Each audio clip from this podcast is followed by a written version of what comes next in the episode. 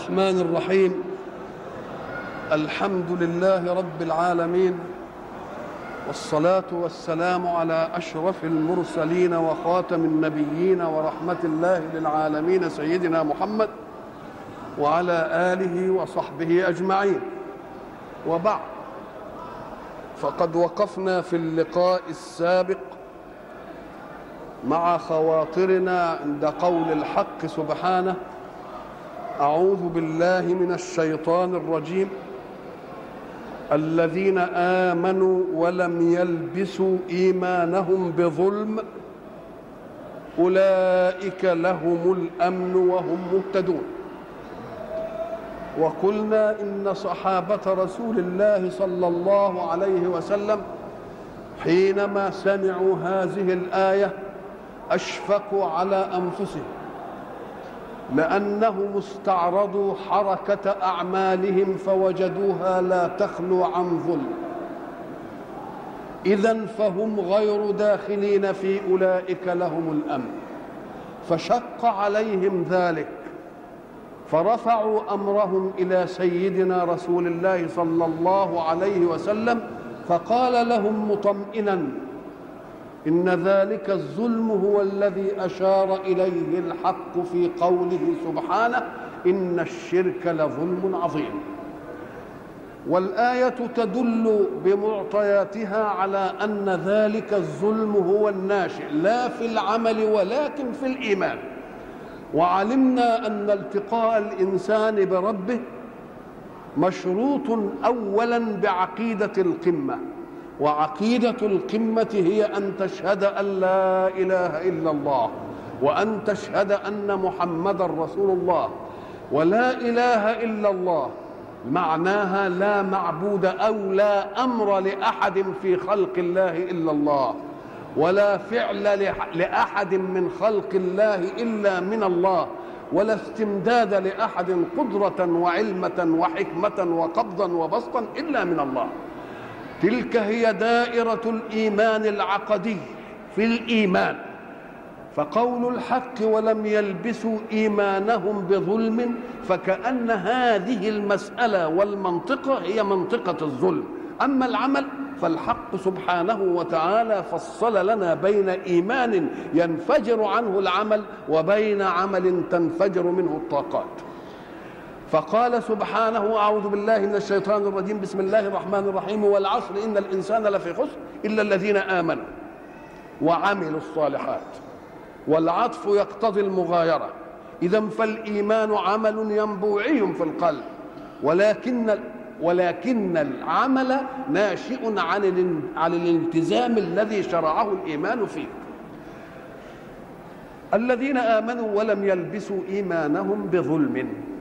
إذا فيجب على المؤمن أن يتنبه إلى أن الله واحد في ذاته وواحد في صفاته وواحد في أفعاله وما دام الحق واحدا في ذاته فيجب أن تعلم أنه لا فرد معه مثله وواحد في صفاته فإن وجدت صفة في الله ووجدت صفة مثلها فيه فاعلم أن الصفة فيك كالقدرة مثلا وكالقدرة لله مثلا قدرة دائرة في دائرة ليس كمثله شيء.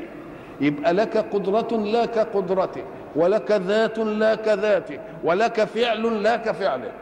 فإن اختل شيء من ذلك يبقى الظلم واقع في الإيمان. فمثلا أنت تقبل على الأشياء وتقبل على الأشياء بالطاقات المخلوقة لك من الحق سبحانه وتعالى. وقبل أن تفعل أي فعل لا بد أن يمر على بالك. الذي يمر على بالك نسبة ذهنية قبل أن تكون نسبة قولية أو فعلية هذا هو العمل المنوط بك. أما العمل الذي لا يمر ببالك فلست مسؤولا عنه. هب أنك سائر في الطريق ثم وجدت حفرة تكاد تسقط فيها فهناك أمر غرزي لحفظ الإنسان فيكن رجله. ما يستطيعش في المسألة ده أن يمررها بباله لأنه على ما يمررها بباله لينشئ امرا للحركة تكون المسألة وقعت انتهت. إذا فتلك أعمال نسميها الأعمال الاضطرارية أو الغريزية أو القسرية. ولذلك رسول الله صلى الله عليه وسلم قال كل أمر ذي بال لا يبدأ ببسم الله فهو أبتر أو أقطع أو اذى ذي بال يعني إيه ذي بال؟ يعني كل أمر تفعله بعد أن يمر ببالك أن تفعله يجب أن تذكر فيه اسم الله. أناس كثيرون يغفلون عن هذه المسألة فنقول له منطقيا لازم تاخذها ليه؟ أم قال لك لأن الفعل الذي لا يمر ببالك فعل أعطى الله غريزتك بدون أمر أن تفعله. ونحن قلنا إذا أكل الإنسان ثم نزل شيء في قصبته الهوائية غير الهواء بلا شعور يتن وكح لحد ما يطلعها. فما بقولوش كح بقى لحد ما تسمي لا لأنها قصرية بتيجي. أقوم لكن الأمر زي بال يمر ببالك نسبة ذهنية ثم يمر بالفعل. إن كان قلت قوله وإن كان فعل تفعله. هو ده اللي مطلوب منك أن تسمي بالله. أما الفعل الغرضي فالله أوكل غريزتك بما يحفظ حياتك. الحق سبحانه وتعالى يطلب منا أن لا تشغلنا الأسباب عن المسبب لها. فأنت مثلا حين تزرع الأرض تحرسها ثم تعطي البذرة ثم ترويها وبعد ذلك ينبت. ألك في ذلك شيء؟ إنك لك تجميع فعل. البذرة مخلوقة لله والتربة اللي وضعتها في الأرض مخلوقة لله. والعناصر الموجودة في الأرض لتغذي البذرة مخصونة لله والخاصية الموجودة في البذرة لتمتص شيئا يربي جزيرها ثم تنفلق الحبة.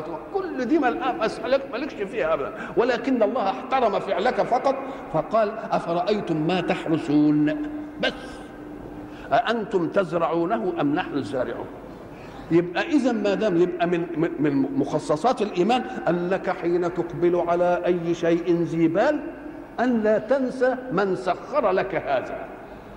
ليس في قدرتك أن يفعل لك. فإذا ما فعلت ذلك يبقى نسبت الأمر لك. نحن في قوانيننا الوضعية. ساعة يجلس القاضي ليحكم بين الناس حكما وفي سلطة تنفذه بيقول إيه وهو بيحكم؟ قبل ما يقول باسم الشعب أو باسم القانون. اذا الشعب أو القانون هو اللي أعطاك الفرصة لأن تحكم على هذا. ما هي القدرة التي جعلتك تحكم على الأشياء أن تنفعل لك؟ ما هي قدرته فتقول بسم الله الذي سخرك لي. اذا أنت تقبل على العمل باسم مين؟ بسم الله. فإذا أقبلت على عمل بغير ذلك تبقى أنت مفتات لأنها مش في سلطتك ولا في قدرتك ولا أي حاجة. أمال اللي خلاها في سلطتك مين؟ الحق سبحانه وتعالى. فأقول لها باسم الحق انفعل لي. باسم الحق يا ماء اروني باسم الحق يا طعام غزني. باسم الحق يا, يا كساء ابسني لكن مش انت اللي بتعمل. فإذا اللي يغفل عندي يبقى لبس إيمانه بإيه؟ يبقى لبس إيمانه بظلمه وإذا ما رأيت ثمرة من ثمارك إياك أن تقول كما قال قارون أوتيته على علم. لا اذكر وقول ما شاء الله. هو ربنا اللي عمله ولذلك لما قال اوتيته على علم طيب ما دام أنت اوتيته على علم المنطق يقول لك واحتفظ به بالعلم. فخسفنا به وبداره الأرض. أين ذهب علمك الذي جئت به؟ لا. يبقى إذا الشيء اللي ما قدرش يوصل لك ما معك يبقى هو ما جابوش. إذا فكل أمر من الأمور يجب أن تنسبه لله. فإن اختل شيء فيك من هذه المسألة فاعلم أنك لبست إيمانك بظلم الحق سبحانه وتعالى يطلب منا ذلك لماذا؟ حتى تكون النعمة اقبالا عليها أو انتفاعا بها مبروكة الوصلة بك. يعني لا ينشأ من العمل الذي تعمله مبتدئا ببسم الله إلا ما يعينك على طاعة ويعينك على بر ويعينك على خير. ولا تصرفه إلا في عافية. وبعد ذلك مجتمع هذه الأشياء في كل حركاتك وأعمالك يؤهلك إلى أن تأخذ أمنا آخر أجمع من ذلك الأمن. بعد أمن الدنيا في هذه المسائل تأخذ أمن الآخرة بأن تدخل الجنة. اذا أولئك لهم الأمن أي الذين لم يلبسوا إيمانهم بظلم. والحق سبحانه وتعالى يريد منا أن نتصل دائما به. ليه؟ لماذا؟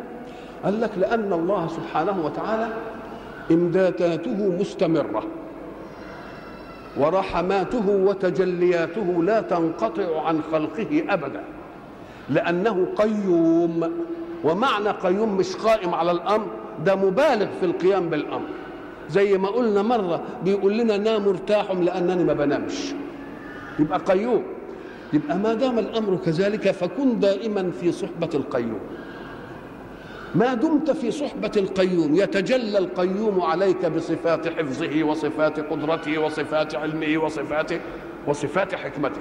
لذلك يقول الحق سبحانه وتعالى في حديثه القدسي رغبة منه أن يتصل عبده به دائما من أحدث ولم يتوضأ فقد جفاني. طب ما دام هو مش عايز يصلي يا رب أم قال لك لا أنا عايز يبقى موصول بيا ولو في غير وقت الصلاة. من أحدث ولم يتوضأ فقد جفاني. طيب ومن توضأ ولم يصلي ركعتين كده سنة الوضوء فقد جفاني. ومن صلى ولم يدعوني فقد جفاني. ومن دعاني فلم أجبه فقد جفوته. ولست برب جافي. الله. إذا الحق سبحانه وتعالى يريد منا أن نتصل به إيه؟ اتصالا ليعطينا. مش اتصال عشان ياخد إيه؟ لأن إحنا قلنا الفرق بين العبودية البشر للبشر أن العبد للبشر البشر يأخذ خير عبده. ولكن عبوديتنا لله تعطينا خير ذلك السيد. ناخذ منه. كل ما ازددنا في عبودية ناخذ منه. إذا فالحق دائما يريد أن يصلنا أن يصلنا به. أولئك لهم الأمن. الأمن في الدنيا والأمن بمجموع ما كان في الدنيا إلى الأمن في الآخرة. لقائل أن يقول هناك أناس لا يسمون باسم الله ولا يخطر الله على بالهم ويتحركون في في طاقات الأرض ومادتها وينعمون بها ويسعدون وقد يسعدون بابتكاراتهم سواهم. نقول له نعم هذا صح. لأن فيه فرق بين عطاء الفعل والبركة في عطاء الفعل. ادي الفرق بين الاثنين. إذا زرع الكافر برضه الأرض بتديله عمل أي حاجة الأرض بتديله فتديله العطاء. إنما ما تديلوش البركة في العطاء. إيه البركة في العطاء؟ أم قال لك لأن البركة في العطاء أن أن يكون ما أخذته من هذا العطاء لا يعينك على طاعة لا يعينك على معصية. بل دائما يعينك على طاعة. وإحنا نشوف الناس اللي بالشكل ده أذهبتم طيباتكم في حياتكم الدنيا وإيه؟ واستمتعتم بها. فإياك أن تغر تقول هم لا بيسمم ولا بيعملوا ولا نقول له آه هم واخدين طيبات حياة الدنيا إنما في الآخرة ما لهمش أي حاجة. وأيضا فإنك تنظر إليهم تجد كل مرتقيات حضارتهم وطموحات أبحاثهم واكتشافاتهم جاية دائما في الشر. كلها جاية في الشر. ما شفتش أبدا ابتكارا لما استعملوه في إيه؟ ما استعملوه في الشر. إلى أن يأذن الله في فيشغلهم عن أشيائهم بما يصب عليهم من العذاب وبالنكبات. إذا أولئك لهم الأمن أي في جزئيات أعمالهم والأمن المتجمع من أمنهم في جزئيات أعمالهم يعطي لهم الأمن في الجنة. أولئك لهم الأمن وهم مهتدون. وهم مهتدون. إحنا قلنا الهدايه هي الطريق الذي يوصل إلى الغاية. وإحنا قلنا إن علشان تعرف الهداية لازم تشوف الغاية الأول. ليه؟ أم قال لك لأنك لا يقال لك أنك موفق في الحركة إلا إذا أدتك هذه الحركة إلى غاية مرسومة في ذهنك. ما نعرفش أنت موفق لما ذاكرت إلا إذا كان في غاية النجاح. اذا لازم تعرف الغاية وبعد ذلك تشوف الطريق الذي يوصل إلى الغاية. وإحنا قلنا لا مخلوق ولا مصنوع يحدد غايته.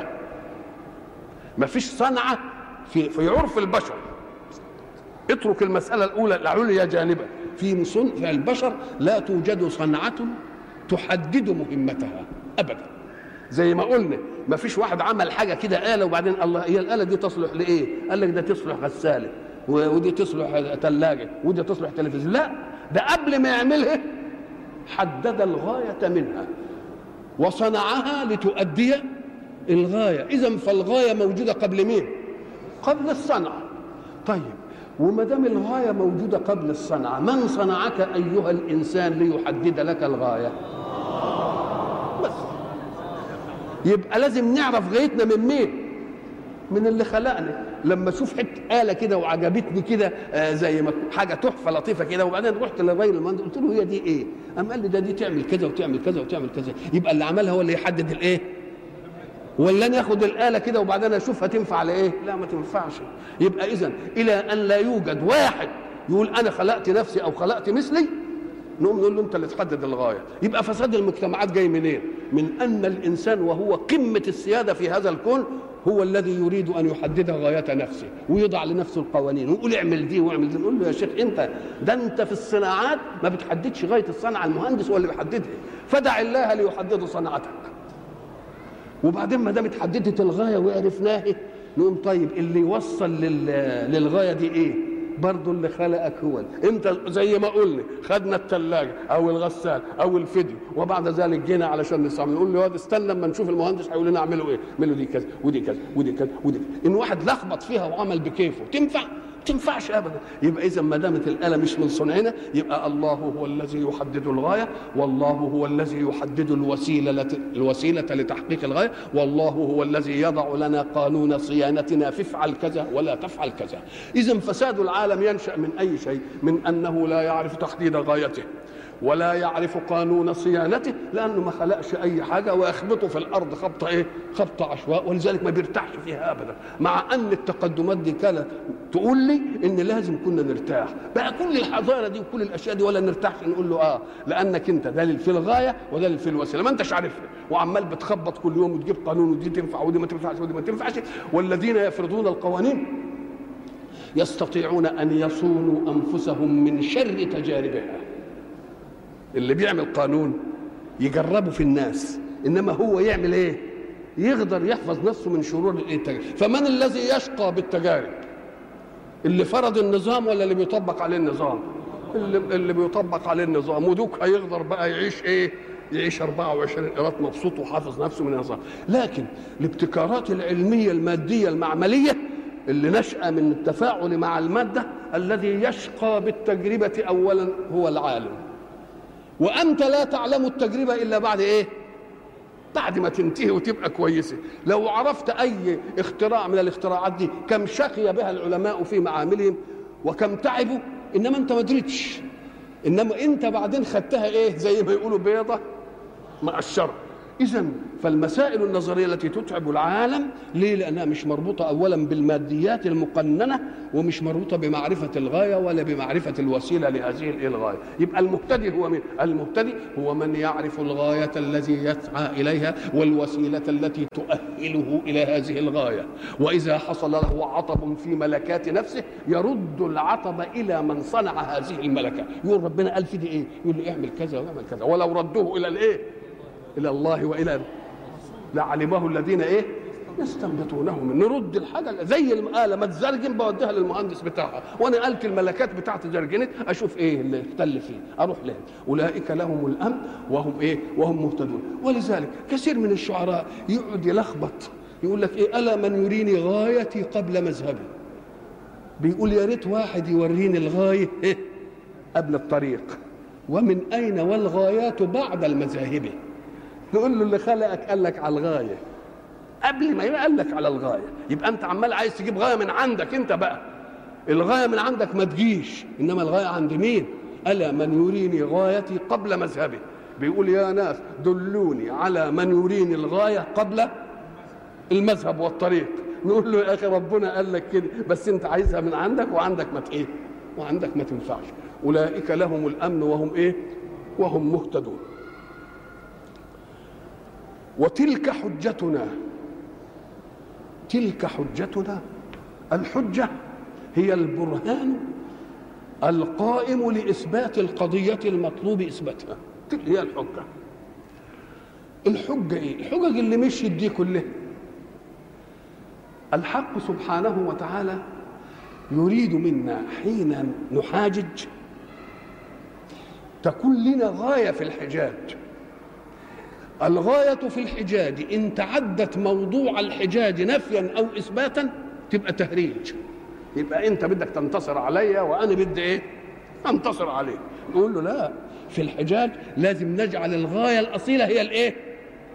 هي الأساس. إنما أنت تنتصر أو أنا انتصر دي مسألة مش مش وارده لأن الحق يبقى لازم يكون أعز مني ومنك. ولذلك قلنا إن الحق سبحانه وتعالى يقول إياكم وأن تتناظروا في قضية تناظرا جماهيريا ليه؟ قال لك لأن الصوت الجماهيري يتوه فيه الحق في الباطل.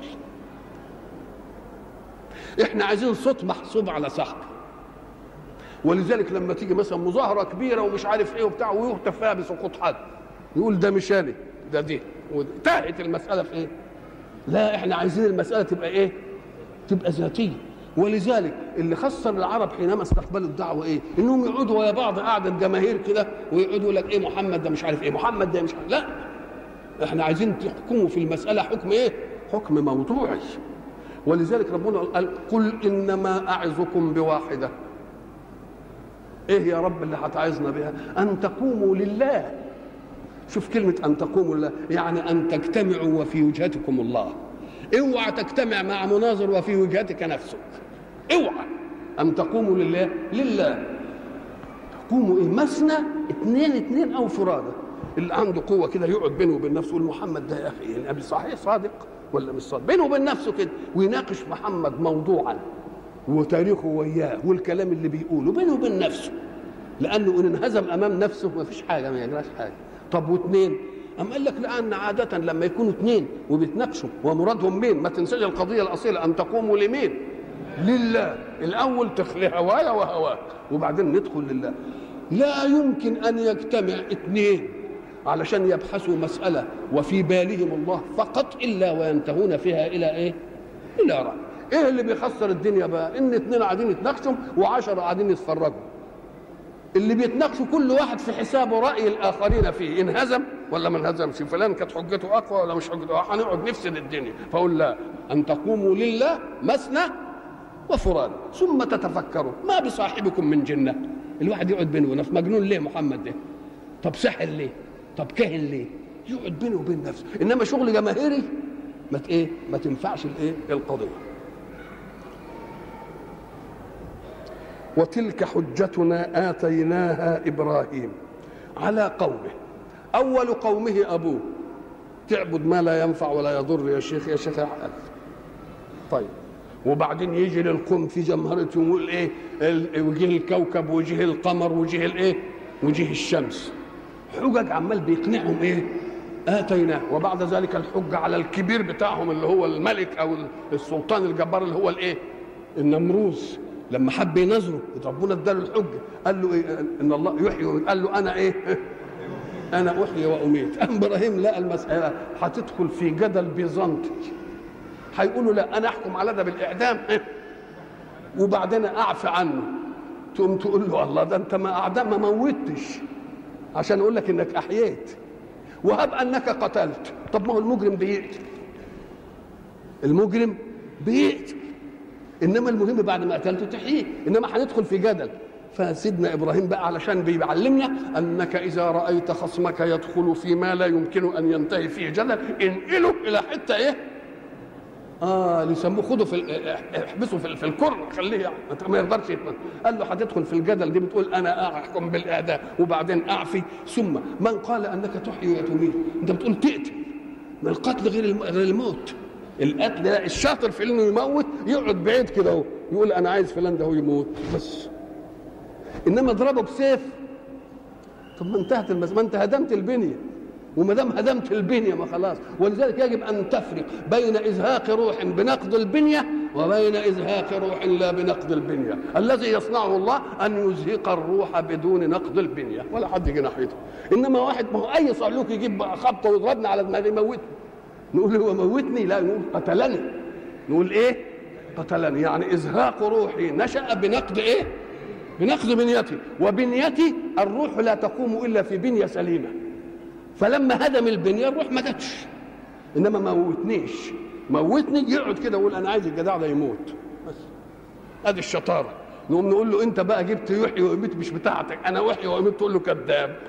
أنت تقتل معلش. إنما ما تميتش لأن تميت تبقى ما تجيش ناحيته خالص ولا حد يجي ناحيته وتريد أن يموت. ولذلك خدوا بالك من معطيات القرآن حين يعطي القرآن يعطي قضايا بس مش مش مش في باب كذا لا ده يجيبها كده يعني. يقول إيه؟ وما محمد إلا رسول قد خلت من قبله الرسل. أفإن مات أو قتل انقلبتم على أعقابكم؟ الله يبقى ربنا الموت غير الإيه؟ غير القتل. الجدل بتاعه في الحجة بتاعته إيه؟ قال له أنا أحيي وأميت. كان هيقول له لا أنت ما بتميتش. أنت بتقتل.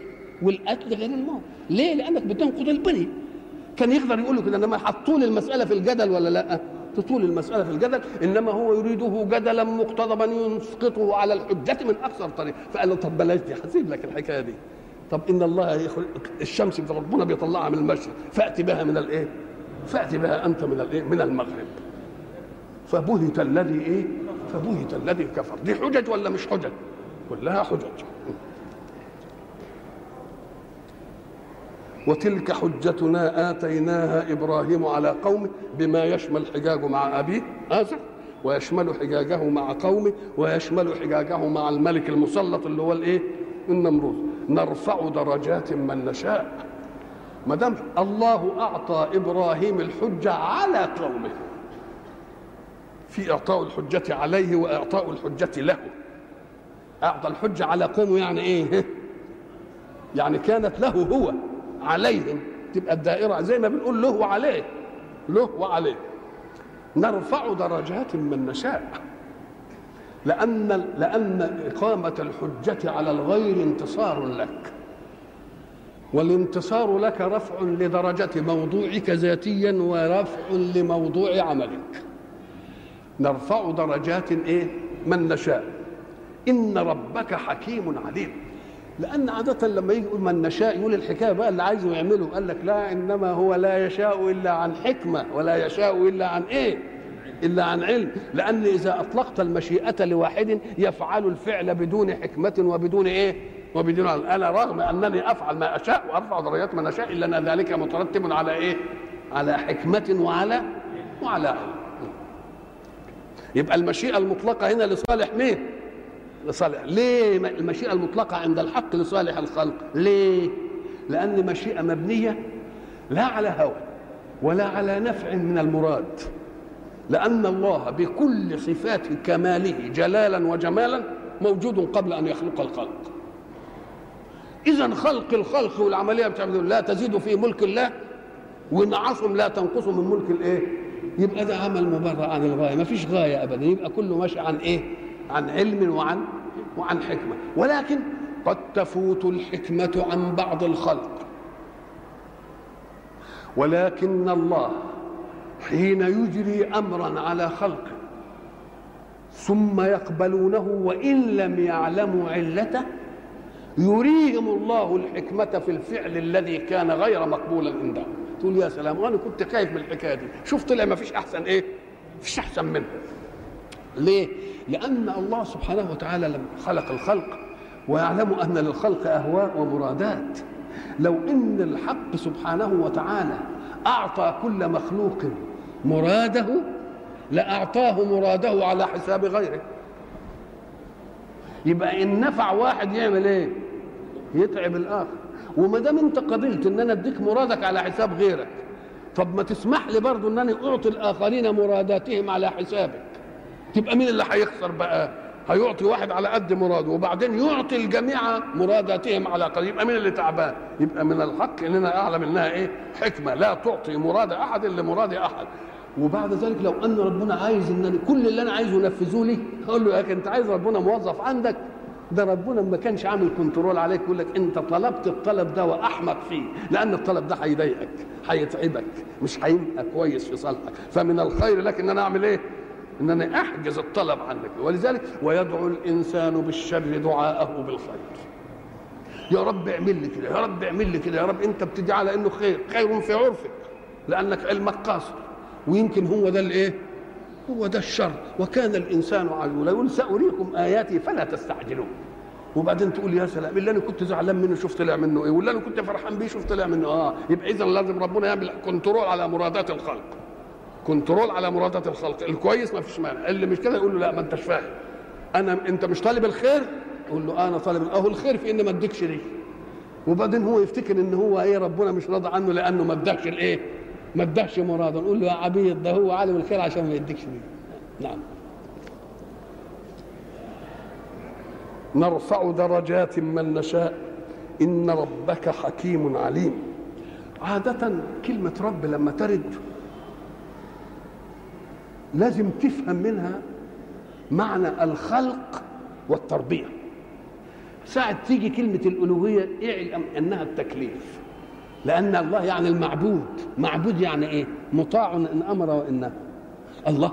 ولكن الرب قال لك خلق وربى وتعهد. واداك مقومات حياتك. واعمل مش عارف إيه. واعمل إيه. واعمل إيه. واعمل إيه. واعمل إيه. تبقى اذا عطاء الربوبية شيء وعطاء الألوهية. عطاء الربوبية قلنا إنه ياخذ المؤمن والكافر والطائع والعاصي. لأن الله هو الذي استدعاهم للوجود. يبقى لازم الكل يسخر له. إنما عطاء الربوبية افعل كذا ولا تفعل كذا. وده يتدخل في منطقة الاختيار. فالذي يكفر بالله ويحسن الأسباب يأخذها واللي مؤمن بالله ولا يحسنش الأسباب ما يأخذهاش لأن دي عطاء مين؟ ده عطاء ربوبية. وبعد ذلك يأتي عطاء الألوهية مرتبة. فلما أقول ما دمت رب لهذا ورب لهذا ورب لهذا فبرضو أنا معطي الحكمة لهذا. هل الحق سبحانه وتعالى فرز الذين يؤمنون به وفرز اللي بيكفروا به وبعد ذلك جعل لذلك قانون صيانة في غرائزه ولذلك قانون صيانة في غرائزه ابدا. كلهم إيه؟ زي بعض. كلهم زي بعض. الشمس لهم زي بعض. الهواء يمر عليهم زي بعض. الأرض تنفعل لهم زي بعض. الأسرار الكون تنفعل لهم زي بعض. ده عطاء مين؟ عطاء ربوبية. ولذلك ما دام عطاء ربوبية لك عن حكمة وعن إيه؟ وعن علم. ووهبنا له إسحاق ويعقوب. كلا هدينا. إحنا عارفين إن إسحاق الابن الثاني لسيدنا إبراهيم بعد مين؟ بعد إسماعيل. ويعقوب اللي هو مين؟ اللي هو ابن إسحاق. ساعة ما تشوف الهبة افهم أنها ليست بالحق. الهبة شيء والحق شيء آخر. الهبة إعطاء معط لمن لا يستحق. إنما لما تديله اللي يستحقه تبقى مش هبة بقت حق. الحق سبحانه وتعالى يقول إياكم أن تعتقدوا أن أحدا من خلقي له حق عندي إلا ما أجعله أنا حق له. إنما كل شيء إيه؟ هبة. وما دام كل شيء هبة قال لك امسكها في القمة الأولى وهي قمة السيادة الأولى في الكون للإنسان.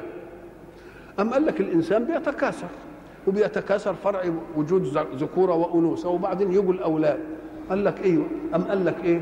لله ملك السماوات والأرض يخلق ما يشاء. يهب لمن يشاء إناثا ويهب لمن يشاء الذكور. باسم مجرد إنه خلق راجل وامرأة ويلتقوا ببعض يبقى إيه؟ جبريا أن يوجد. لا.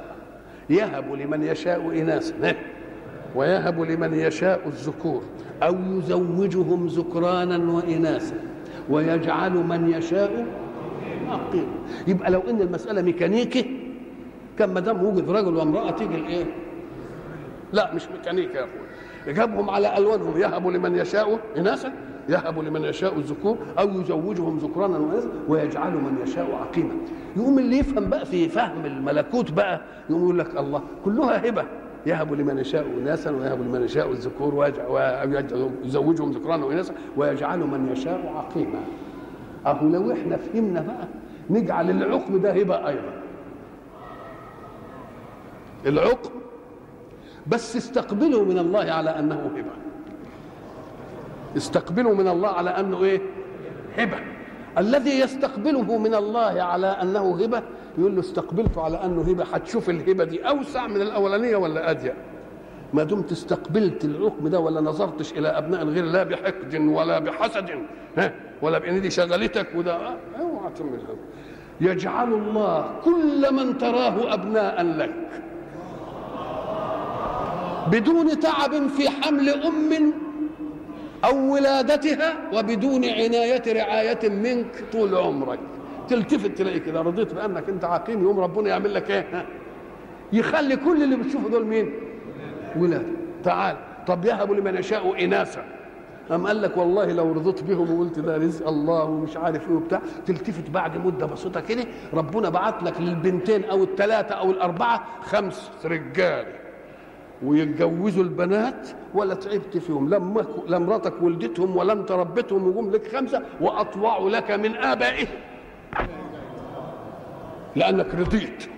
يبقى لازم تاخد الهبة في كل إيه؟ الهبة في العطاء والهبة في الإيه؟ والهبة في المن يهب لمن يشاء اناثا ويهب لمن يشاء الذكور أو يزوجهم ذكرانا وإناثا. فبيقول بقى أنا اللي بهب. أنا وهبت له إسحاق. طيب. ومن وراء إسحاق مين؟ يقول لك ده إيه المسألة؟ يجب إنك أنت تعرف إن الإنسان منا آه، يعلم بواقع أقضية الكون إنه ميت. كلنا عارفين إننا هنموت. يوم الإنسان لما يكبر حبه للحياة يعمل إيه؟ نفسه يجي له ولد؟ يصل اسمه بالحياة. قال يبقى زعلان قوي طب لما يجي لك ولد يصل اسمه يبقى ضمنت حياتك جيل. طب وإن جالك حفيد؟ يبقى ضمنت نفسك كما- كمان جيل. اذا كل ما تكثر بيديك الإيه؟ إنما فيه فرق بين مطلوبها إن المال والبنون زينة الحياة الدنيا والباقيات الصالحات خير من ذلك. هؤلاء يجعلونها لصالح الدين. أنت بتجعل الطلب ده من الناس لصالح إيه؟ البقاء الذكر في الدنيا ذكر في الدنيا إيه وهتتمرمط في الآخرة؟ دنيا إيه دي؟ إيه الكلام إيه إيه إيه الكلام؟ أنت تشوف اللي هناك آه اللي هناك بقى إيه؟ قال له هب لي من لدنك وليا يرثني وارث من آل يعقوب واجعله رب رضيا يبقى تمنوا ال- الولد أو الحفيد عشان إيه؟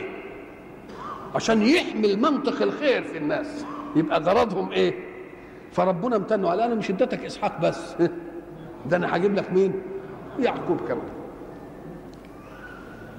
وكلا إيه يعقوب كلا هدينا.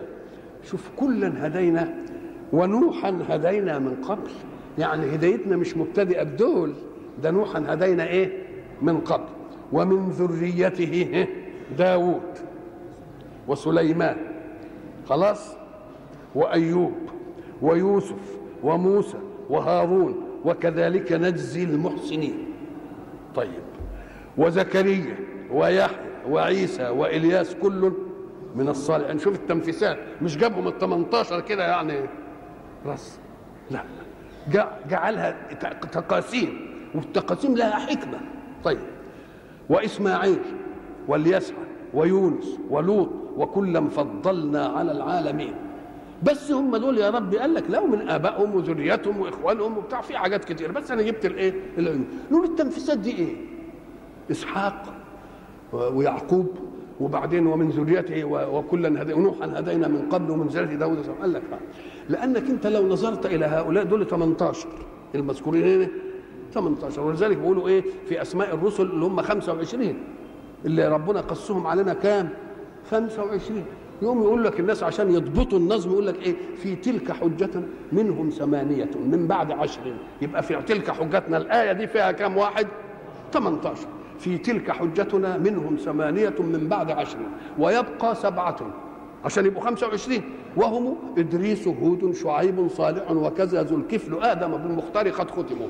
يبقى دول السبعة يطلعوا الإية الخمسة وعشرين فإذا أطول آية فيها قسم من الرسل اللي هي تلك الإيه؟ الآية. في تلك حجتهم. الحق سبحانه وتعالى لم يجعل من الأنبياء الملوك إلا اثنين سليمان وداود حتى يعطينا فكرة أن الله إذا أراد أن يقهر خلقا على شيء ما حدش يقدر عليه. لما بقى ملك ما حدش قدر ي- ليه؟ لأنه معه القدرة. إنما هو ربنا عايز بالقوة والخوف والسلطان والرهبوت. لا. ده عايزها بالاختيار. ولذلك جعل الأنبياء مش ملوك. النبي عليه الصلاة والسلام أنا خيرت بين أن أكون نبي وملك فرضيت أن أكون إيه؟ نبي بس. ملك يعمل إيه؟ لأن الملك هيجي بسلطان وبما له يمكن إيه؟ يفرض.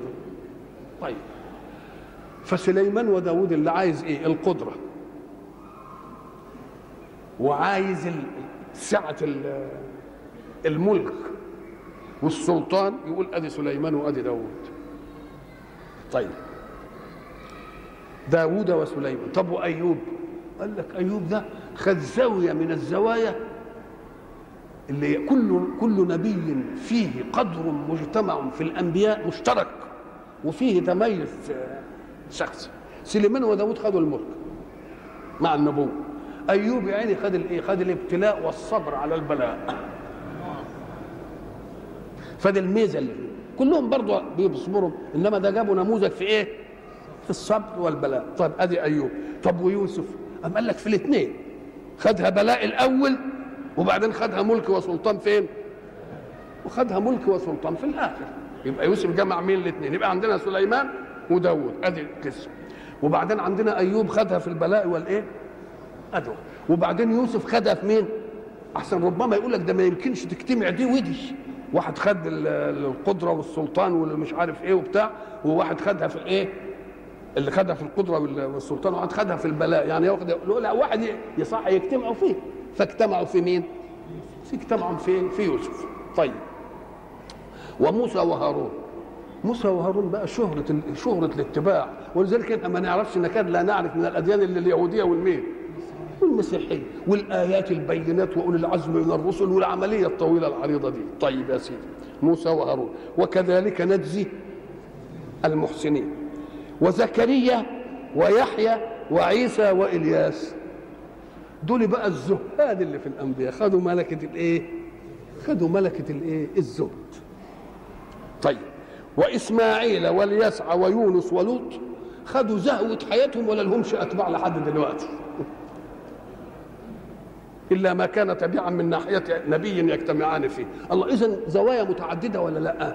زوايا متعددة. ولذلك هيجي لنا بقى سيدنا رسول الله بعدين علشان تعرفوا بقى المنزلة في انه هو فبهداه مقتدي. تعرف منزلة نبيك عليه الصلاة والسلام.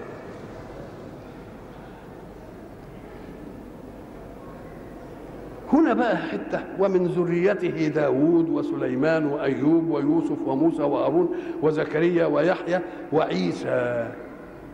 كلمة عيسى دي لما وقفوا عنده دخل في ذريته قال لك ومن ذرية من يقوى ده مش من ذرية حد. أم قال لك لا هو من الذرية من ناحية الإيه؟ من ناحية الأم. مش ذرية ضروري من ناحية الإيه؟ من ناحية الصلب صحيح؟ وإنما أمهات القوم أوعية مستحدثات وللأحساب آباء. إنما لأن العنصر البشري في في عيسى ما فيش إلا مين؟ إلا فيش الأم. تبقى من الذرية. ولذلك هذه المسألة التي احتج بها أبو جعفر. سيد محمد الباقر.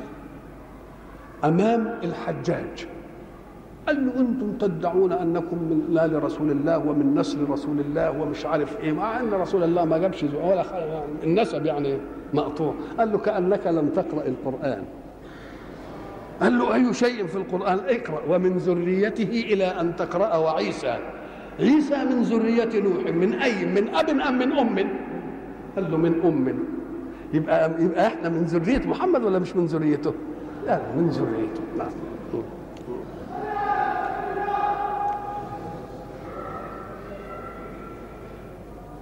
ذلك هدى الله. ذلك؟ إحنا قلنا إن ساعة ما تسمع كلمة ذلك اعرف إنها حاجتين اتنين. ذا والكاف للخطاب. ومرة تقولها ذاك ومرة تجيب في وسطهم لام وتقول ذلك يبقى ان قلت ذاك يبقى ان قلت ذا لوحدها ها؟ تبقى كلمة إشارة. وان قلت الكاف لوحدها نكاكا يبقى خطاب. إن جبت ذا والكاف يبقى إشارة وخطاب إن قلت ذلك وجبت اللام في وسطهم يبقى فيه بعد. يبقى لما تشير لحاجة قريبة شوف اللغة. لما تشير لحاجة تقول تقول له ذا هذا. إن أردت يعني تبقى شوية بعيد شوية تقول له ذاك. وإن أردت إنه بعيد قوي تقول ذلك. كل درجة لها إيه؟ لها حياة. ذا إشارة والكاف خطاب. ذا إشارة لمين؟ أي الذي تقدم ذكره. هذا الذي تقدم ذكره وإن كان من متعدد. لأنه ذكر مين؟ إسحاق ويعقوب وسليمان إلى آخره. كان كل كان يقول إيه في الإشارة إليهم؟ أولئك أم قال لك لا؟ ده القدر المشترك أنهم مجتبون ومهديين من الله. ذلك المهتدى. ولو كان متعددا يبقى اشاره لإيه؟ للشيء الجامع وهو شيء واحد. والكاف بيخاطب مين؟ أم قال لك يخاطب مفردا وهو رسول الله صلى الله عليه وسلم وبعد ذلك يكون خطاب الرسول صلى الله عليه وسلم خطاب لأمته. وإلى لقاء آخر إن شاء الله. Yeah.